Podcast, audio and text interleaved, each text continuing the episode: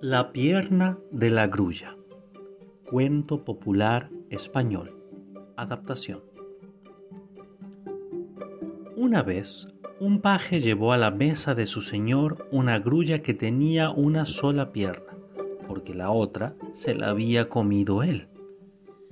Entonces, el señor extrañado comentó, ¿Cómo es que trae esta grulla una sola pierna?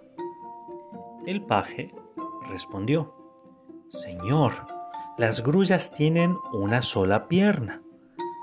Entonces el amo dijo, ¿Así? Entonces yo mañana te llevaré de casa para que veas que tienen dos y me las vas a pagar. Al otro día salieron de casa y encontraron unas grullas que estaban junto a una laguna, paradas sobre una pierna. Entonces el paje le dijo a su amo, Señor, como bien veis, las grullas no tienen más que un solo pie. El amo arremetió con su caballo gritando, ¡Jo! ¡Jo!